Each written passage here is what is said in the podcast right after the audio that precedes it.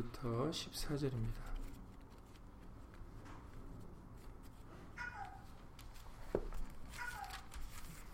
역대상 21장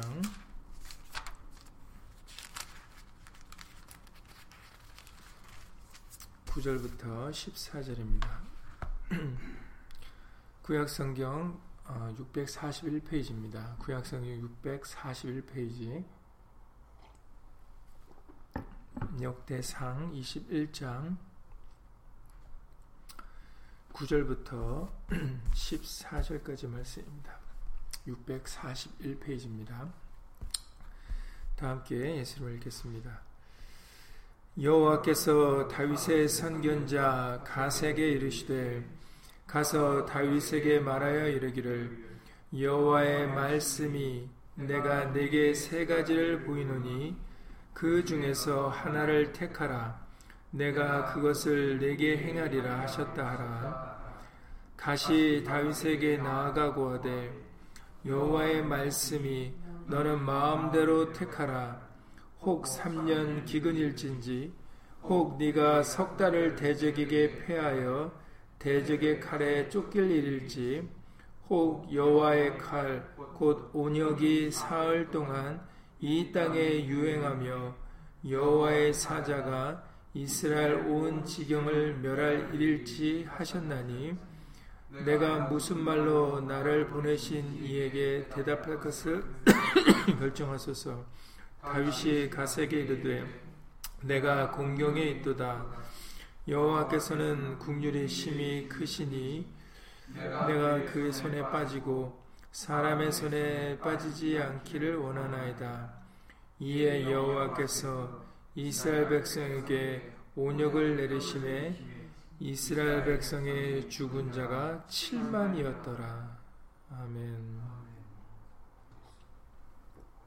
말씀에 앞서서 잠시 먼저 예수님으로 기도드리시겠습니다.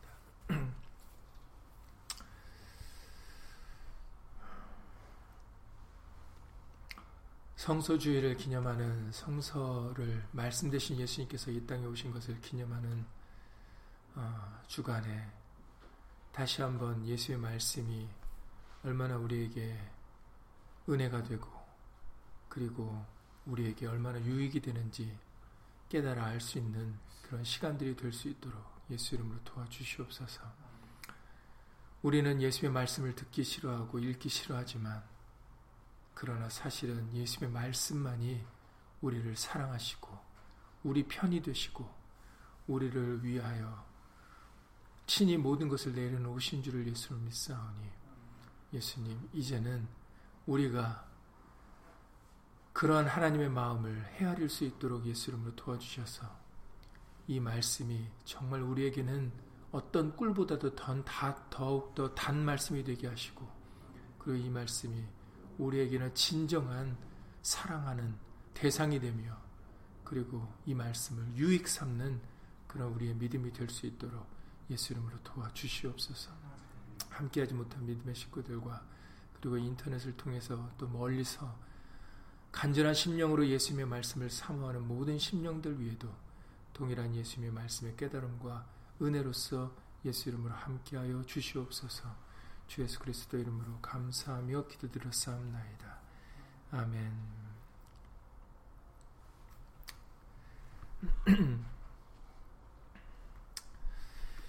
네, 지금 음, 주일에도 말씀을 드렸다시피 어, 성서주일로 우리가 이 주간을 지키고 있습니다.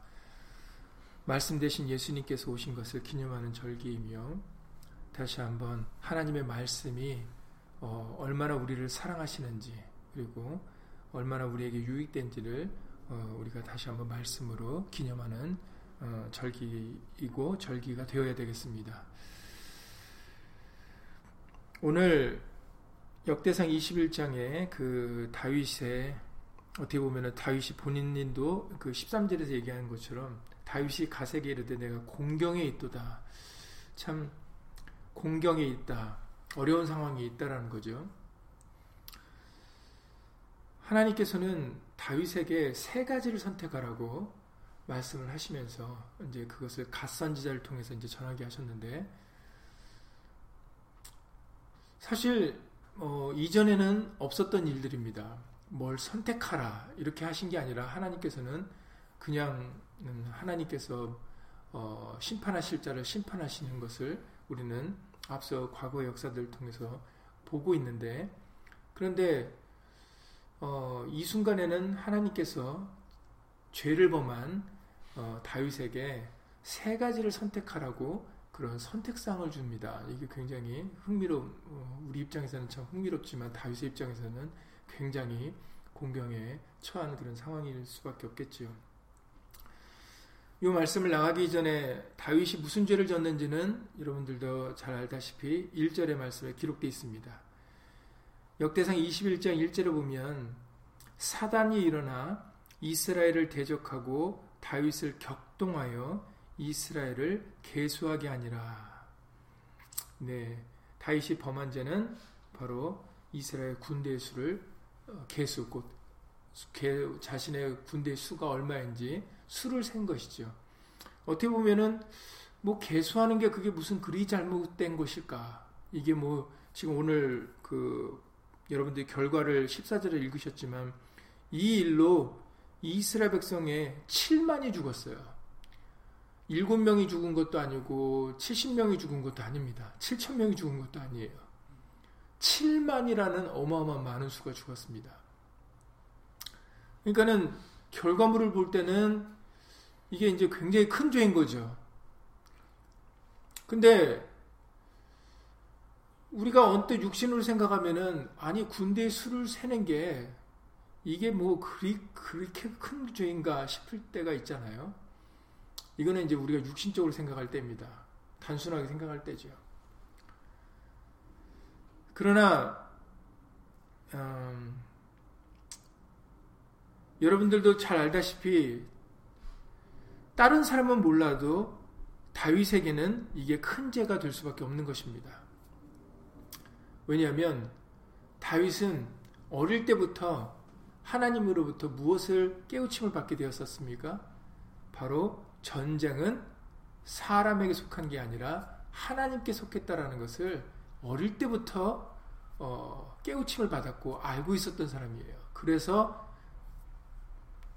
다윗은 이 일에 어, 하나님으로부터 큰 벌을 받게 될 수밖에 없는 것입니다.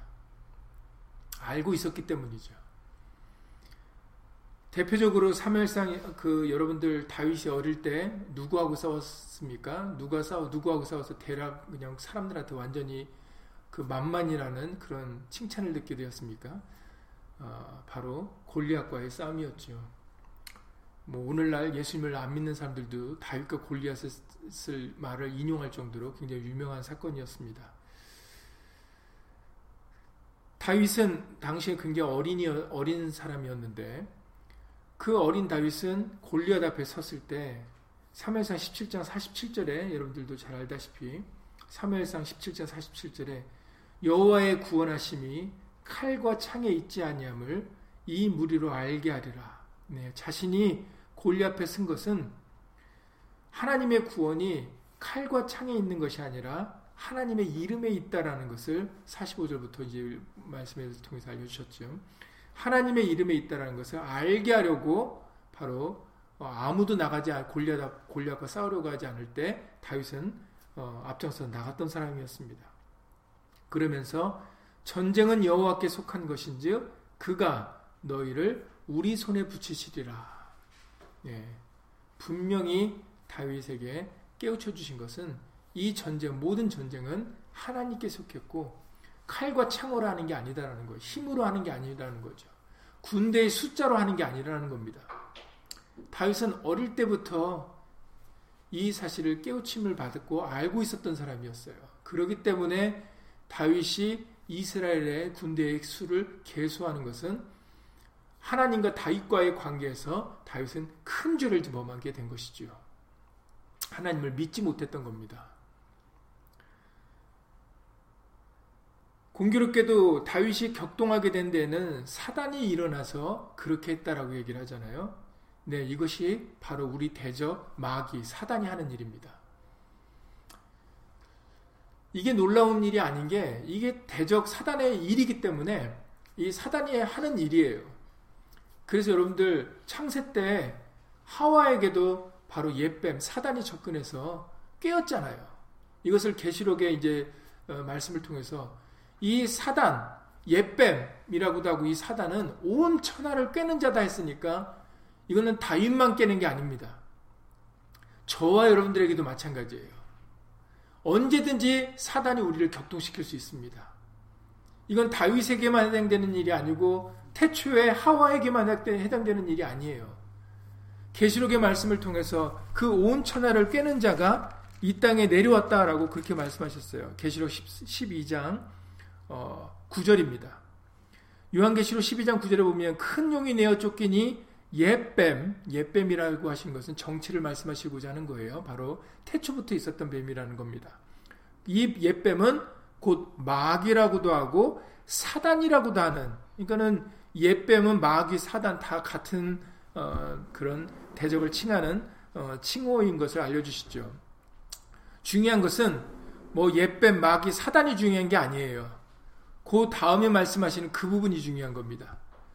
옛뱀, 마귀, 이 사단은 무슨 뭐 하는 자냐면 이제 왜냐면 그 실체를 알아야 되니까요. 옛뱀, 마귀, 사단이 하는 일은 온 천하를 꿰는 일이다라고 말씀을 하고 있다라는 거예요. 꿰다라는 것은 꿰어낸다라는 거죠. 꿰어낸다라는 것은 어디서부터 우리를 꿰어내는 거예요. 어디서부터 꿰어내겠습니까? 바로 하나님의 말씀으로부터 우리를 꿰어내는 거거든요. 여러분들이 이걸 이 정체를 반드시 알고 계셔야 돼요. 옛뱀 하와 때부터 역사했던 그 대적 마귀 사단은 우리를 항상 말씀에서 꿰어내려고 한다는 사실을 여러분들이 꼭 염두에 두고 있어야 됩니다. 오늘 읽으셨던 그 역대상 21장에 사단이 일어나 이스라엘을 대적하고 다윗을 격동시켰다. 여러분 예수님을 팔았던 가론 유다에 대한 기록도 여러분들 기억하고 계시죠? 요한복 13장 1절입니다. 마귀가 가론 유다의 마음에 예수님을 팔 생각을 넣었다라고 기록되어 있어요. 그러니까 이처럼 대적 마귀가 하는 일은 누구에게라도 접근을 해서 말씀 밖에 우리를 깨어내려고 하는 역사를 하고 있다는 거죠. 그래서 자주 말씀을 들려주시는 것 중에 잠언 4장 23절의 말씀을 통하여 무릇 지킬 만한 것보다 더욱 네 마음을 지키라 생명의 근원이 이에서 남이니라 라고 우리에게 알려주시 지혜서가 지혜서를 통해서 우리에게 알려주십니다. 무릇 지킬 만한 것들이 많이 있어도 우리는 더욱 우리의 마음을 지켜야 된다고 하십니다. 왜냐하면 생명의 근원이 이에서 남이기 때문이다라고 알려주시죠. 그래서 히브리서 13장 8절 이하 9절에서 말씀하셨어요. 히브리서 13장 8절 이하 9절에서 예수 그리스도는 어제나 오늘이나 영원토록 동일하시니라 라고 말씀하셨어요. 변하시지 않고 말씀은 동일하다는 거죠. 그렇기 때문에 여러 가지 다른 교훈에 끌리지 말라 이렇게 말씀하시는 거예요. 여러 가지 말씀은 동일하니까 어떤 시대와 환경 속에서도 다른 복음이나 다른 소리에 너희 마음을 끌리지 말라라는 거예요. 빼앗기지 말라라는 겁니다. 그래서 이렇게 말씀하세요. 다른 교훈에 끌리지 말라. 마음은 은혜로서 굳게 함이 아름답고 식물로서 할 것이 아니니 식물로 말미암아 행한 자는 유익을 얻지 못하였느니라. 먹는 것으로 먹고 마심으로 보여지는 육신의 것을 쫓아 행하면은 안 된다라는 거예요. 내 욕심을 때 내 마음을 따라 행하면 안 된다라는 겁니다. 예수 그리스도는 하나님의 말씀은 어제와 오늘 영원토록 동일하시니까 그 말씀 위에 굳게 서라는 거예요. 마음은 은혜로서 굳게 함이 아름답다.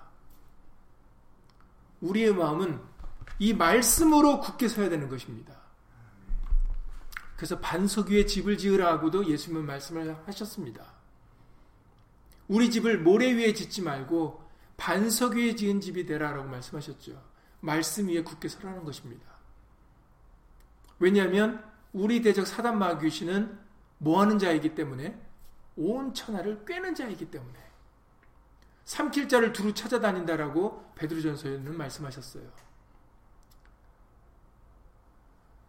그래서 항상 우리 대적 마귀는 사단은 옛뱀은 말씀에서 우리를 깨어나 우리를 격동시켜서 우리로 하여금 말씀밖에 벗어나는 일을 하게 만들기 때문에 오늘 지금 다윗의 경우도 그랬던 겁니다. 그러니까는 항상 우리는 때마다 일마다 예수의 말씀으로 굳게 해야 된다라는 거죠. 그래서 시편 119편 6절에서 이렇게 말씀하셨습니다. 시편 119편 6절에 내가 주의 모든 계명에 주의할 때에는 부끄럽지 아니하리이다. 내가 주의 모든 계명에 주의할 때는 내가 말씀에 주의하면서 살아갈 때는 우리는 결코 부끄러움을 당하지 않는다라는 거예요. 나는 결코 부끄러움을 당하지 아니할 것이다. 부끄럽지 아니하리이다. 하나님의 말씀에 부주의할 때, 주의하지 않을 때, 그 말씀으로 마음을 굳게 하지 못했을 때는 우리는 이렇게 다윗과 같이 공경에 처하는 일을 당하게 된다라는 거죠. 그러니까 다윗이라도 하와라도 예수님의 제자였던 그런 가론유다라 할지라도 바로 어려운 상황에 공경에 처하게 된다라는 겁니다. 말씀 밖에 벗어나게 되면 내가 주의 모든 계명에 주의할 때에는 부끄럽지 아니하리이다. 우리가 예수의 말씀에 주의하며 살아갈 때는 결코 우리에게는 이런 일이 당하지 않게 될 것입니다.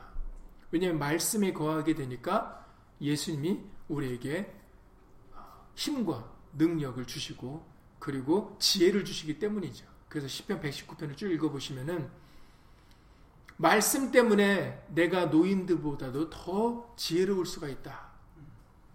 이런 말씀들을 들려주세요. 그러니까는 어떤 노인이라고 말씀하신 것은 세상에 경험이 많은 자들보다 많은 많다라는 의미거든요. 말씀을 깨우치게 되면 나이와 상관없이 지혜를 깨닫게 되기 때문에 그러기 때문에 우리는 그 말씀으로 위로를 얻고 공경에서 벗어날 수가 있고 오히려 어, 능히 어, 환란에서 건짐을 받을 수 있다라는 것을 쭉 10편 119편에서는 말씀을 해주고 계십니다. 그러니까 여러분들이 먼저 다윗이 공경에 처할 수밖에 없었던 상황이 어떻게 이루어지는가를 여러분들이 원인을 파악해서 그래서 우리는 항상 예수의 말씀에 주의하며 살아가는 것이 얼마나 말씀과 함께 동행하는 것이 얼마나 우리에게 유익되고 어, 좋은 일인지를 여러분들이 다시 한번 말씀으로 어, 깨우침을 받아야 되겠습니다. 자 어찌되었든 다윗은 말씀으로 그 마음을 지키지 못했기 때문에 사단이 격동한 것으로 인해서 이제 하나님의 말 믿음을 저버리게 됩니다. 더군다나 그 옆에 여러분들 2절부터 읽어보시면 알겠지만 어, 다윗이 요압과 백성의 두목에게 이르되 너희는 가서 부엘세바라트 단까지 이스라엘을 계수하고 돌아와서 내게 구하여 그 수요를 알게 하라 했을 때 요압이라는 사람이 말, 말리지만 그러나 다윗은 그 말을 듣지 않았기 때문에 결국은 이제 여기까지 오게 된 것입니다. 공 경에 처한 상황까지 오게 된 것이죠. 자, 이제 오늘 본문의 말씀을 통해서 시간 관계상 하나님께서는 갓 선제를 다윗에게 보내시면서 지금 읽으셨던 대로 세 가지를 선택하게 합니다. 그 세 가지의 내용이 12절에 기록되어 있죠.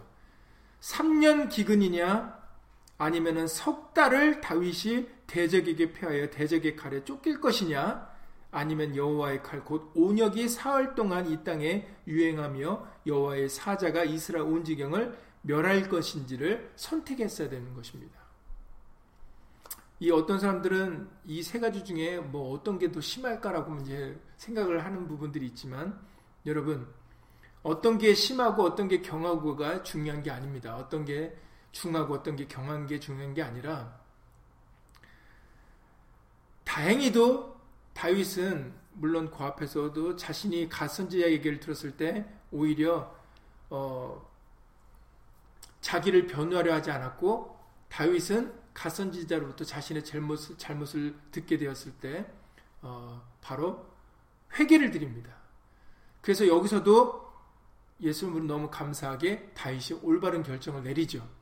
뭐가 중요하고 뭐가 경할까를 생각한 게 아니에요. 어떤 거가 나한테 우리한테 좀 득이, 이득이 되고 심판이, 심판을 받아도 어떤 게 내가 좀 덜 받고 아니 어떤 게 내가, 나, 내가 심하게 받을까를 생각한 게 아닙니다. 여러분들이 읽으셨던 대로 13절의 말씀이 핵심인데 여호와께서는 국률이 심히 크시니 하나님의 국률을 의지했습니다. 하나님은 국률하시다라는 것을 인정해 드렸어요. 여기서 믿음으로 인정해 드립니다. 그래서 내가 그의 손에 빠지고 사람의 손에 빠지지 않기를 원하나이다라고 바로 하나님으로부터 심판을 받겠다라고 그걸 선택한다라는 거죠. 여러분, 우리는 예수의 말씀이 이 성경 66권의 말씀이 어떤 사람에게는 욕으로 들리고 어떨 때는 좋게 들리지 않을 때가 있어요.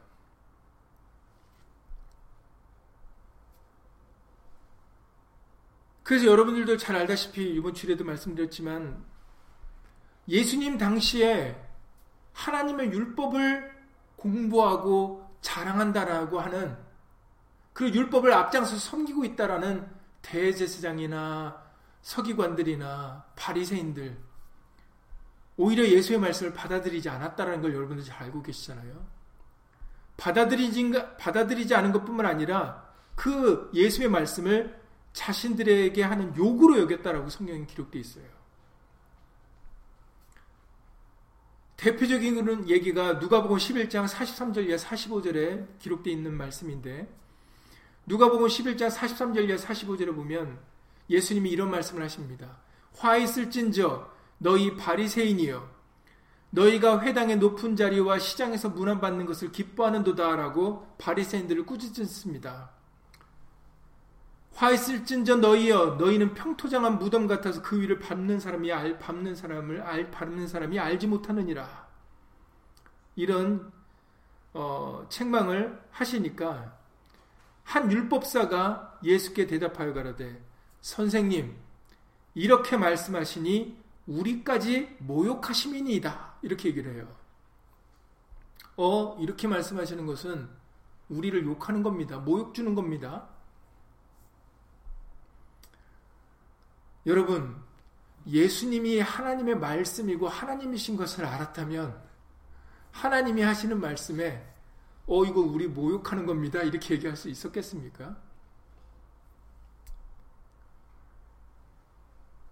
그런데 이 일이 이때만 있었던 게 아니에요.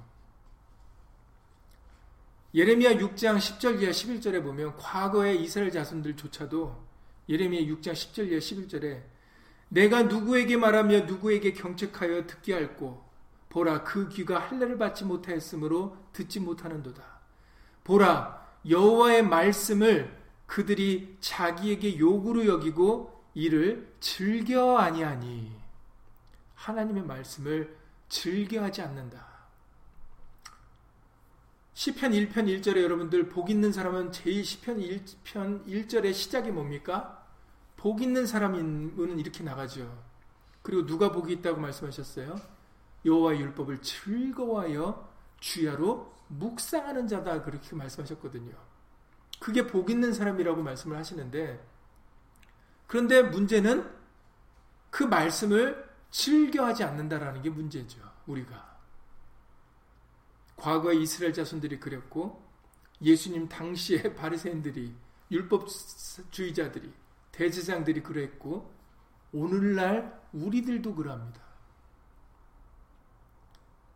요한복 6장에도 말씀을 드렸잖아요. 주일날 이 말씀은 어렵도다. 누가 들을 수 있을까? 누가 들을 수 있는가? 오병이의 기적으로 육신의 배를 채워주면 따랐는데 이제는 예수님의 살과 피를 먹고 마시라 했을 때는 어떻게 됐어요? 다 떠났어요. 이게 과거의 모습이고 현재의 모습입니다. 사단이 그렇게 만드는 거예요. 말씀을 이 말씀은 여러분들 만약에 다윗이 세 가지를 선택했을 때 만약에 하나님 편에 서는 것이 좋지 않았다면 다윗이 하나님께 속한 걸 선택했겠습니까? 여러분 오늘 이 말씀을 주신 그 뜻을 여러분들이 헤아리셔야 됩니다. 항상 말씀은 분별하셔야 돼요. 선하시고 기뻐하시고 온전하신 뜻이 무엇인지 분별하셔야 됩니다. 그래서 이 말씀이 다윗 선택이 우리에게 굉장히 중요한 거예요. 이것은 다윗 당시에 다윗도 선택이 그 당시에 다윗도 선택이 굉장히 중요했어요. 세 가지가 주어졌는데 그 중에 다윗이 잘 선택을 해야 됩니다. 공경에 처했다. 난처했죠. 여러분 오늘날 이 선택은 오늘날 우리의 선택이기도 합니다.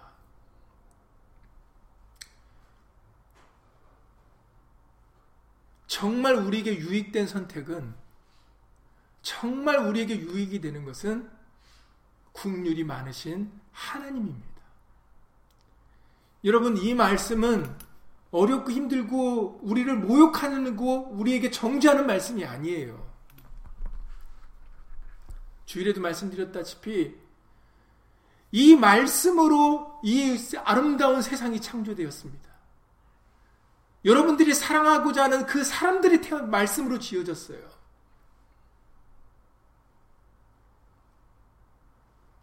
저와 여러분들이 말씀으로 지어졌습니다. 엄마, 엄마 모태로부터 나온 게 아니에요.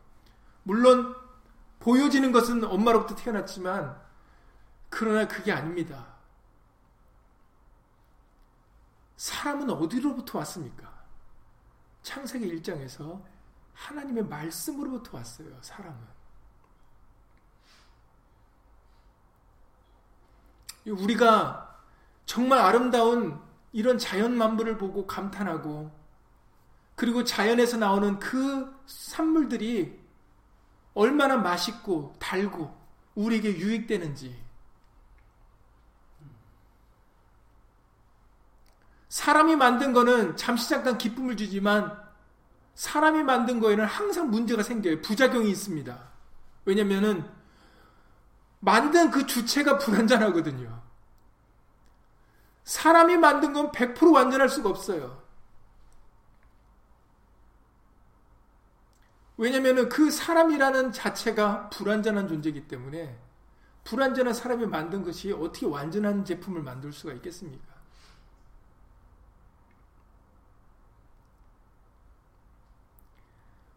하나님은 국률이 많으시고 자비가 많으시고 하나님은 사랑이십니다.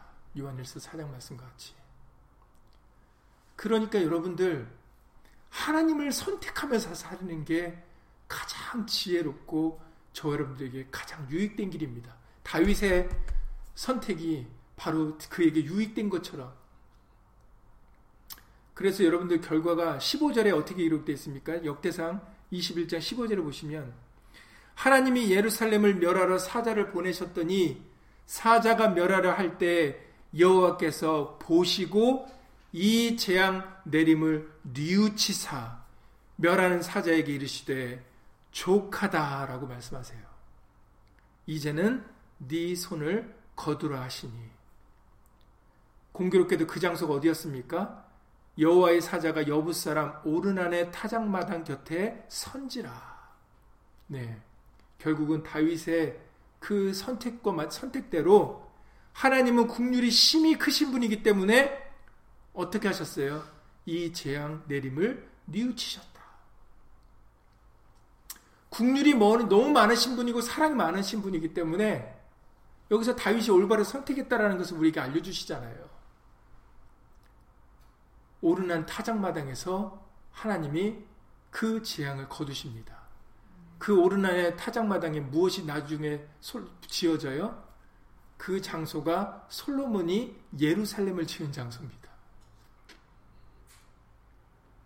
이곳에 예루살렘이 지어지는 거예요. 무엇 때문에? 하나님의 이름을 두려고. 하나님의 이름으로 하나님이 다윗의 죄를 용서하신 그곳. 그래서 다윗이 그냥 오르난이 주게 공짜로 주겠다고 하는 것도 다윗이 마다하고 그것을 값을 주고 사요. 그 장소를.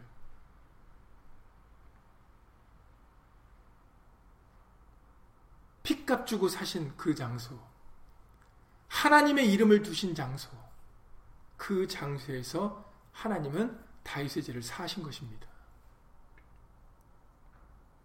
그 장소가 될 곳에서 다윗 하나님은 다윗의 죄를 사해 주신 것이죠.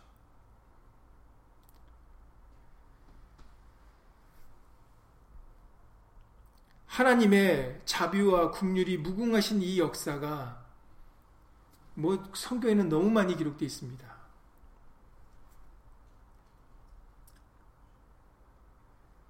예레미야 29장 10절 이하 13절에 예레미야 선지를 통해서 하나님께서는 당시에 이제 하나님은 예레미야에게 70년 동안 너희가 바벨론에 사로잡혀 포로 생활을 해야 될 것이다 라고 말씀을 하셨을 때 당시의 일입니다. 그런데 당시에 그 유다 백성들은 그 말을 듣지 않았죠. 그리고 오히려 거짓 선지자들의 말을 듣습니다. 그러니까 오늘날도 우리들 요즘도 그 뭐 페이크 뉴스냐 아니면 진실이냐 때문에 맨날 공방이 있지 않습니까? 거짓 뉴스냐 뭐 이거는 뭐 진짜 올 맞는 뉴스다 거짓 뉴스다 오늘날도 심한데 이게 오늘날의 이 얘기들이 오늘날만 있는 게 아닙니다. 아까 말씀드렸던 것처럼 오늘 지금 계속 서두부터 말씀드렸다시피 사단마귀의 대적은 우리를 말씀에서 꿰어내려 하기 때문에 항상 다른 소리를 우리에게 들려주는 거예요. 그래서 아까 히브리서 13장에서도 여러 가지 다른 교훈에 마음을 끌리지 말라라고 말씀하셨던 것처럼 그 예레미야 선지자가 활동할 당시에 그 시드기야 남왕 유다의 마지막 왕 시드기야 때 하나님께서는 너희가 바벨론에게 항복해야 된다라는 것이 하나님의 진리의 말씀이셨어요. 예레미야를 통해서 전하신 말씀이었는데 다른 거짓 선지자들은 다 아니라고 얘기했죠. 그리고 하나님께서는 우리를 우리가 여기 이 자리를 지키면 하나님께서는 우리를 구원하실 것이다. 그게 우리가 들을 때 마치 믿음 있는 것처럼 보여지는 거죠. 그래, 우리 하나님은 능력이 많으신 분이니까 그러니까 우리가 가만히 있으면 하나님이 이 예루살렘도 지키시고 우리 하나님의 이름을 일컫는 우리들도 지키실 거야. 근데 정말 그들이 믿음이 있어서 이런 얘기를 하는 게 아니죠. 움직이기 싫은 겁니다. 바벨론으로 끌려가기가 싫은 거예요. 바벨론으로 포로로 해서 70년 동안 사는 걸 원하겠습니까? 여러분들 지금 사는 데를 떠나서 더 적국에 가서 포로로 살으라고 하면 여러분들 사시겠어요? 그런 게 싫었던 겁니다. 하나님을 믿어서가 아니에요. 근데 그런 마음을 감추고 하나님을 믿는 그것을 마치 믿음인 것처럼 포장을 하죠. 그래서 거짓 선지의 말이 통하는 겁니다. 오늘날도 마찬가지예요. 왜 말씀을 듣지 않고 오히려 이 말씀은 욕으로 여기고 힘들다 여기고 다른 유능한 유명한 강사들 얘기 왜 듣습니까? 그 말이 듣기 편하거든요. 그 말이 듣기 좋거든요. 그 말이 아름답고 그 말이 감동적이거든요. 자기 보기에 좋으니까, 자기의 듣기에 좋고, 자기하고 맞으니까 그 말을 듣는 겁니다.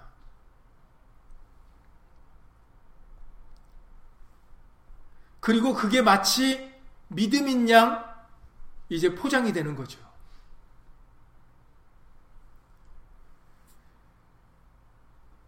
예레미야 29장 10절 이하 13절에서 나 여호와가 이같이 말하노라 바벨론에서 70년이 차면 내가 너희를 권고하고 나의 선한 말을 너희에게 실행하여 너희를 이곳으로 돌아오게 하리라라고 하나님은 예레미야를 통해서 말씀을 하셨어요. 그러면서 왜 70년이라는 세월을 그 기간을 정하셨는가 했더니 이렇게 말씀하십니다. 이 부분이 중요하죠. 나 여호와가 말하노라 하나님이 도장 하나님의 이름을 걸고 얘기하십니다. 나 여호와가 말하노라 너희를 향한 나의 생각은 내가 안하니 재앙이 아니라 곧 평안이요 너희 장래에 소망을 주려 하는 생각이라. 너희는 내게 부르짖으며 와서 내게 기도하면 내가 너희를 들을 것이요 너희가 전심으로 나를 찾고 찾으면 나를 만나리라라고 하나님은 그렇게 말씀하십니다. 그러니까 지금 하나님은 심판을 내리시려고 하는 이 와중에서도 너희들 70 바벨론으로 포로로 끌려가라. 거기서 70년 살아라 하시면서도 그냥 이 말씀만 하신 게 아니에요. 항상 말씀드려요. 성경은 그냥 믿으라, 따르라 이러시지 않아요. 우리가 왜 믿어야 되고 왜 따라야 되는 것을 분명하게 말씀하십니다. 여기서도 당시에 그냥 그 하나님께 범죄하여 하나님 말씀을 번번이 거스리는 그 이스라엘 민족들에게 지금 심판을 하시면서도 그냥 너희들 그냥 바벨론으로 다 끌려가라. 그냥 이렇게만 말씀하셔도 되는데 그것만 말씀하시지를 않고 70년 동안만 가 있으라. 70년에 차면 내가 너희를 국률이 여길 것인데 그 이유는 너희를 향한 나의 생각은 내가 하나니 재앙이 아니라 곧 평안이기 때문이다. 너희 장래에 소망을 주려 하기 위함이다.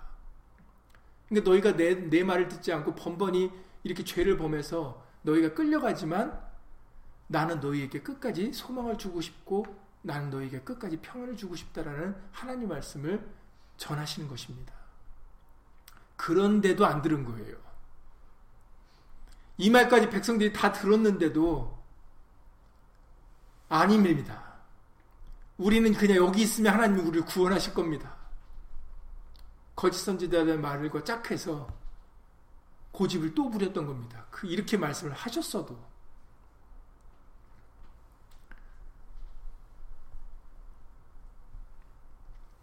여러분 하나님의 말씀을 선택하셔야 돼요. 하나님의 말씀에 귀를 기울이셔야 되고 하나님의 말씀을 사랑하셔야 됩니다. 다윗의 다윗이 비록 죄를 범했지만 다윗의 선택이 탁월한 선택이었는데 그 탁월한 선택일 수밖에 없는 것이 하나님의 국류를 의지하여 하나님을 선택했기 때문이에요.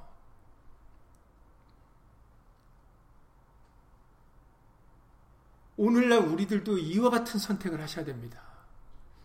말씀으로이 왜 육신이 되어 오신 줄 아세요? 여러분들, 왜 하나님의 본체신 그분이 종의 형체를 가지고 이 땅에 왜 오셨습니까?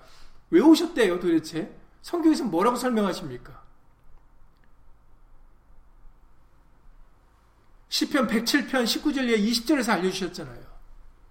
시편 107편 19절 20절에서 이에 저희가 그 근심 중에서 여호와께 부르짖음에 그 고통에서 구원하시되 저가 그 말씀을 보내어 저희를 고치사 위경에서 건지시는도다. 말씀을 왜 보내신다고요? 우리를 고쳐주셔서 위경에서 위급한 그 상황에서 건져주시려고 구원해 주시려고 말씀을 보내주시는 것이다라고 설명해 주십니다. 그래서 예수란 이름 뜻이 뭐예요? 말씀을 육신내로 보내실 때 그분을 대해서 알려주시려고 이름을 붙여주시죠.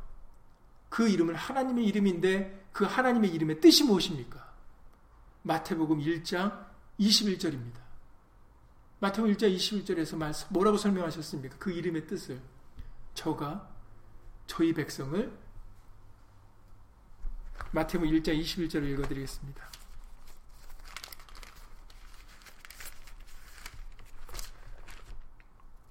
아들을 낳으리니 이름을 예수라 하라.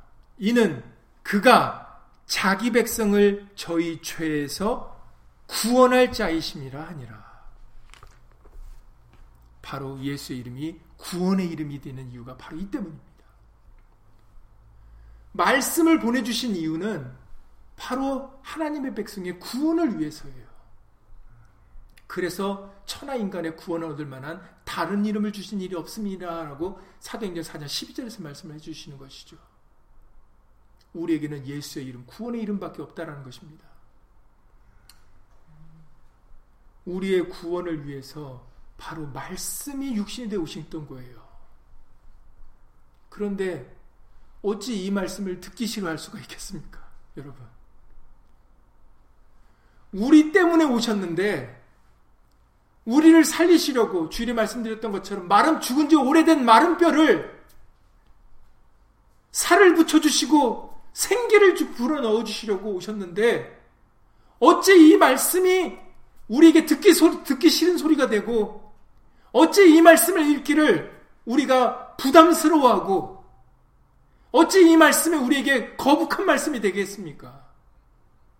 생각해 보세요. 우리의 구원 때문에 우리를 살리기 위하여 우리를 썩지 않게 하시려고 이번 주일에 베드로전서 1장 말씀 같이 우리를 거듭나게 하사 이 말씀으로 거듭나게 하사 영원히 썩지 아니할 영생을 주시려고 친히 오셨는데 우리에게 주어진 말씀인데 왜 이 말씀이 우리가 사랑하는 대상이 되지 못합니까? 왜 이 말씀을 우리가 사모하지 못합니까? 바로 대적마귀가 이간질을 시켜서 그래요. 우리의 욕심 때문입니다. 우리의 잘못된 생각 때문이에요. 남한국 유다가 멸망할 때 거짓 선지자들의 말을 듣고 귀담아 듣고 예레미야 선지자를 통해서 하신 하나님의 말씀을 듣지 못했던 당시와 같이 그리고 친히 예수의 말씀이 왔을 때 당시에 당시처럼. 사무엘 선지자가 왕을 세우지 사람으로 왕 세우지 말라 했을 때 아니라고 했던 그 이스라엘 당시의 이스라엘 백성들처럼. 우리는 나 때문에 자기 때문에 자기의 생각과 자기의 아집과 고집과 자기의 이론 때문에 이 우리에게 진정으로 유익되고 사랑이 되는 이 말씀을 우리는 저버리고 살았던 것입니다. 듣지 않았던 것이에요. 듣기 싫어했던 것입니다.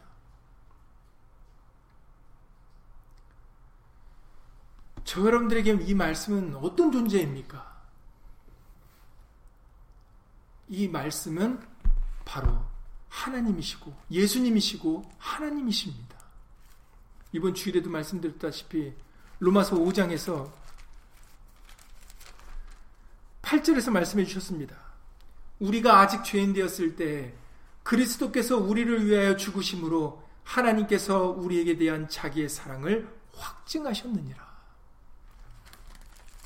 하나님은 사랑이시고 예수 그리스도는 하나님의 사랑의 확증이세요. 이 말씀이 하나님의 사랑이시고 사랑의 증거물입니다. 이 말씀 외에 다른 게 없어요. 그래서 이 말씀으로 우리 마음을 굳게 하라 그러시는 겁니다. 그래서 시편의 119편을 읽으라고 말씀드렸던 것이 69절 이하 72절에서 내가 고난을 당하고 나니까 하나님의 말씀이 어떻게 느껴졌다고요? 천천 금은보다도 낫게 여겼다라는 거예요. 여러분들 돈이 어떤 여러분들에게 어떤 모습입니까? 여러분들 돈 벌고 싶지 않으세요? 돈 많이 갖고 싶지 않으세요? 우리 인간들은 돈 때문에 사람을 죽입니다. 돈 때문에 자기 생명도 끊습니다. 돈은 사랑해요. 그런데 돈보다도 훨씬 더 승한 돈과 비교할 수 없는 더 귀하고 값어치 있는 것은 우리가 알지 못해서 믿지 못해서 우리는 오히려 더 그것을 경하게 여깁니다. 가벼이 여기고 듣기 싫어하죠. 가벼이 여길 뿐만 아니라 오히려 듣기 싫어합니다. 이게 말이 됩니까? 이게 다 우리가 알지 못하고 믿지 못해서 벌어지는 일들입니다. 다시 한번 이 성소주일에 말씀이 되어 육신 말씀이 육신이 되어 이, 이, 땅에 오신 그 예수님을 우리는 사랑하셔야 돼요. 말씀을 사랑하셔야 됩니다. 왜 그렇습니까? 이 말씀이 근본이세요. 모든 것이 말씀으로부터 왔고 말씀인대로 이루실 것이고 이 말씀대로 끝내실 것이고 이 말씀이 세세 무궁토록 영원할 것입니다. 말씀밖에 없다라는 것을 우리에게 알려주시는 거예요. 말씀만 남는다라는 겁니다. 그런데 저런 그러기 때문에 저람들이 영생을 얻기 위해서 이 말씀과 함께 우리가 영원히 남는 자가 되기 위해서는 이 말씀과 동행하는 방법밖에 없는 거예요. 말씀을 떠나서는 우리는 마른 나무 가지가 말라서 불구덩이에 들어가듯이 그러한 결과를 우리들이 맞을, 맞이할 수밖에 없습니다. 말씀이 없으면. 그래서 우리는 이 말씀을 사랑할 수밖에 없는 거고 왜냐하면 이 말씀이 정말로 우리 유익이고 주번 주일에 말씀드리는 것처럼 어머니의 품입니다. 엄마의 따뜻하고 편안한 품이에요. 정말 우리 편이 되주시는 분은 이 말씀밖에 없어요. 누가 내 편이 되겠습니까? 누가 내 나를 위해서 목숨을 버리겠어요? 누가 나를 위해서 자비와 국률과 사랑을 무궁하게 베풀어 주시겠습니까? 누구예요? 예수 그리스도 이 하나님의 말씀입니다. 그러니 정말로 여러분 우리에게 유익이 되고 우리에게 정말 우리 편이 돼 주실 수 있는 분은 말씀이니까 다윗이 바로 다윗은 그것을 깨달았기 때문에 세 가지의 선택 사항에서 주저하지 않고 하나님 것을 선택했던 겁니다.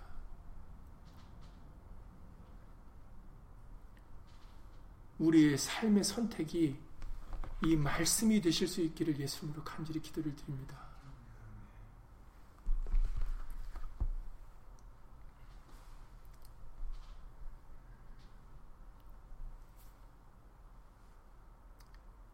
요한복음 5장에 이제 시간이 다 됐기 때문에 다시 한번 그 에스겔서 37장 1절 11절에 그 마른 뼈 여러분들 뼈를 뼈를 뼈도 사실은 뼈만 얘기하셔도 되는데 마른 뼈로 가셨던 이유를 여러분들 생각해 보기 바랍니다. 여기 보면은 예스겔서 37장 2절에서는 이렇게 표현해 주세요. 그 골짜기에 그 골짜기 지면에 뼈가 힘이 많았는데 아주 말랐더라 이렇게 기록되어 있어요. 그러니까 말라도 아주 바짝 마른 뼈예요. 이건 뭘 뜻하겠습니까? 죽은 지 오래됐다는 얘기죠. 아주 그냥 도저히 살 가능성이 없다라는 겁니다. 이런 뼈들이었는데 하나님께서는 에스레에게 너는 내 말을 대언하라 대신해서 얘기하라는 거죠.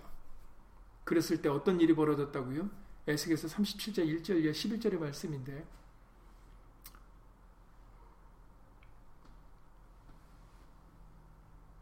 주 여호와께서 이 뼈들에게 말씀하시기를 내가 생기로 너에게 들어가게 하리니 너희가 살리라.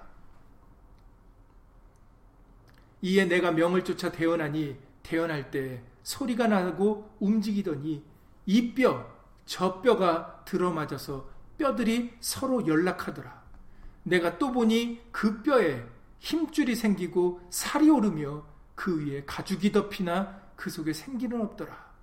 또 내게 이르시되 인자야 너는 생기를 향하여 대언하라 생기에게 대언하여 이르기를 주 여호와의 말씀에 생기야 사방에서부터 와서 이 상황을 당한 자에게 불어서 살게 하라 하셨다 하라 이에 내가 그 명대로 대언하였더니 생기가 그들에게 들어가매 그들이 곧 살아 일어나서 서는데 극히 큰 군대더라 라고 말씀하십니다. 이 말씀이 언제 이루어졌다고요? 요한복음 5장에서 예수님이 말씀하십니다. 요한복음 5장 25절에 이야 진실로 진실로 너에게 이르노니 죽은 자들이 하나님의 아들의 음성을 들을 때가 오나니 곧 이때라 듣는 자는 살아나리라. 에스겔 선지자를 통해서 에스겔이 하나님의 말씀을 대언했는데 그게 에스겔은 모형이었고 에스겔은 훗날에 예수님을 대신하여 알려주시려고 존재했던 사람이라는 거죠. 도구였다라는 것입니다. 바로 그 에스겔을 통해서 보여주신 그 마른 뼈가 살아나는 역사는 훗날에 예수 그리스도 말씀, 하나님의 말씀이 육신으로 되어 친히 하나님의 말씀을 들려주시는 그것을 미리 보여준 예표였다는 것이죠. 그래서 예수님이 죽은 자들이 하나님의 아들의 음성을 들을 때가 오나니 곧 이때라 듣는 자는 살아나리라 라고 말씀하셨어요. 그 이유가 아버지께서 자기 속에 생명이 있음 같이 아들에게도 생명을 주어 그 속에 있게 하셨고 그렇습니다. 그 생기가 하나 사람을 살리는 그 생기 여러분들 창세기 1장으로 돌아가셨을 때도 사람을 하나님의 형상대로 우리의 형상, 곧 삼일체 대신 하나님의 형상으로 사람을 만들었을 때 바로 그 코에 생기를 넣었다라고 말씀하시지 않으셨습니까? 그 생명을 불어넣으신 그 하나님의 그 생명이 아들 안에 있다라고 말씀하셨어요. 이것을 요한일서 5장에서도 다시 한번 말씀하셨습니다. 하나님이 사람에게 영생을 주셨는데 그 영생이 어디 있다고요? 아들 안에 있다라고 요한일서 5장 11절 이하에서 말씀하셨어요. 예수에게는 생기가 생명이 있어서 예수의 말씀을 들을 때 죽은 자도 죽은 지 오래된 마른 뼈라 할지라도 다시 살아나는 역사가 이루어지는 것입니다. 이처럼 말씀에는 능력이 있고 권세가 있습니다. 그러니 우리는 이 말씀을 귀 기울여 들어야 되죠. 듣는 자는 살아나리라고 조건문이에요. 듣지 않으면 살 수 없습니다. 그래서 예수의 말씀이 우리에겐 중요한 겁니다. 이 말씀을 들으려고 하는 거예요. 들어야 믿음도 생기고 들어야 우리가 거듭나서 예수의 생명이 우리 가운데 왕노릇하기 때문입니다. 자 이제 끝을 맺습니다. 말씀이 육신이 되어 이 땅에 오신 이유가 뭐라고요? 바로 우리의 구원입니다. 살리려고 우리에게 주어진 말씀, 주어진 것이 말씀이세요. 그러니 진실로 이 기간 동안에 더 예수의 말씀을 사모하고 사랑하고 정말 다윗이 하나님의 국류를 선택했던 것처럼 바로 이 말씀을 선택하여 살아가는 그런 저 여러분들의 믿음이 되실 수 있기를 굳건한 선택이 되실 수 있기를 의지가 되실 수 있기를 예수님으로 간절히 기도를 드립니다. 예수님으로 기도드리고 주기도 마치겠습니다. 오늘 다윗의 선택을 통하여 다시 한번 하나님의 말씀이 얼마나 우리에게 위로가 되고 국률과 자비가 되는지 은혜가 되는지 다시 한번 깨우쳐 주신 것을 주 예수 그리스도 이름으로 감사를 드립니다. 진실로 다윗의 선택이 올바른 선택이었습니다. 하나님 편에 있는 것이 가장 좋은 것입니다. 하나님이 가지고 계신 것이 우리의 생명입니다. 그래서 우리가 예수님을 믿으려고 하는 거고 예수님 편이 되려고 하는 것입니다.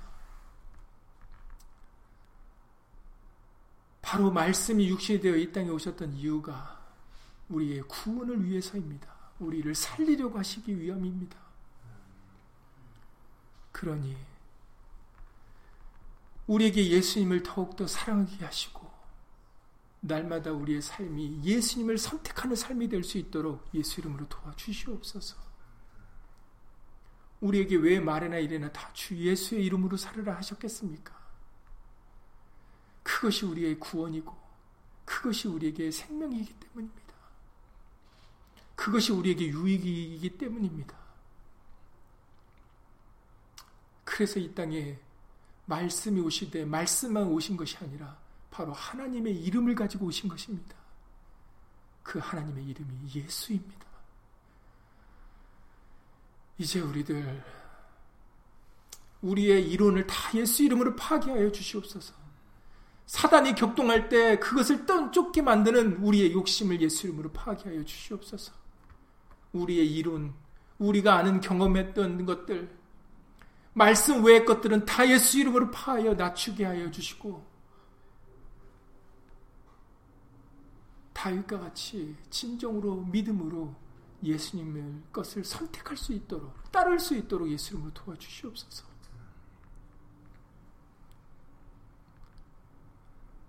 교만하지 않도록 예수 이름으로 막아주셔서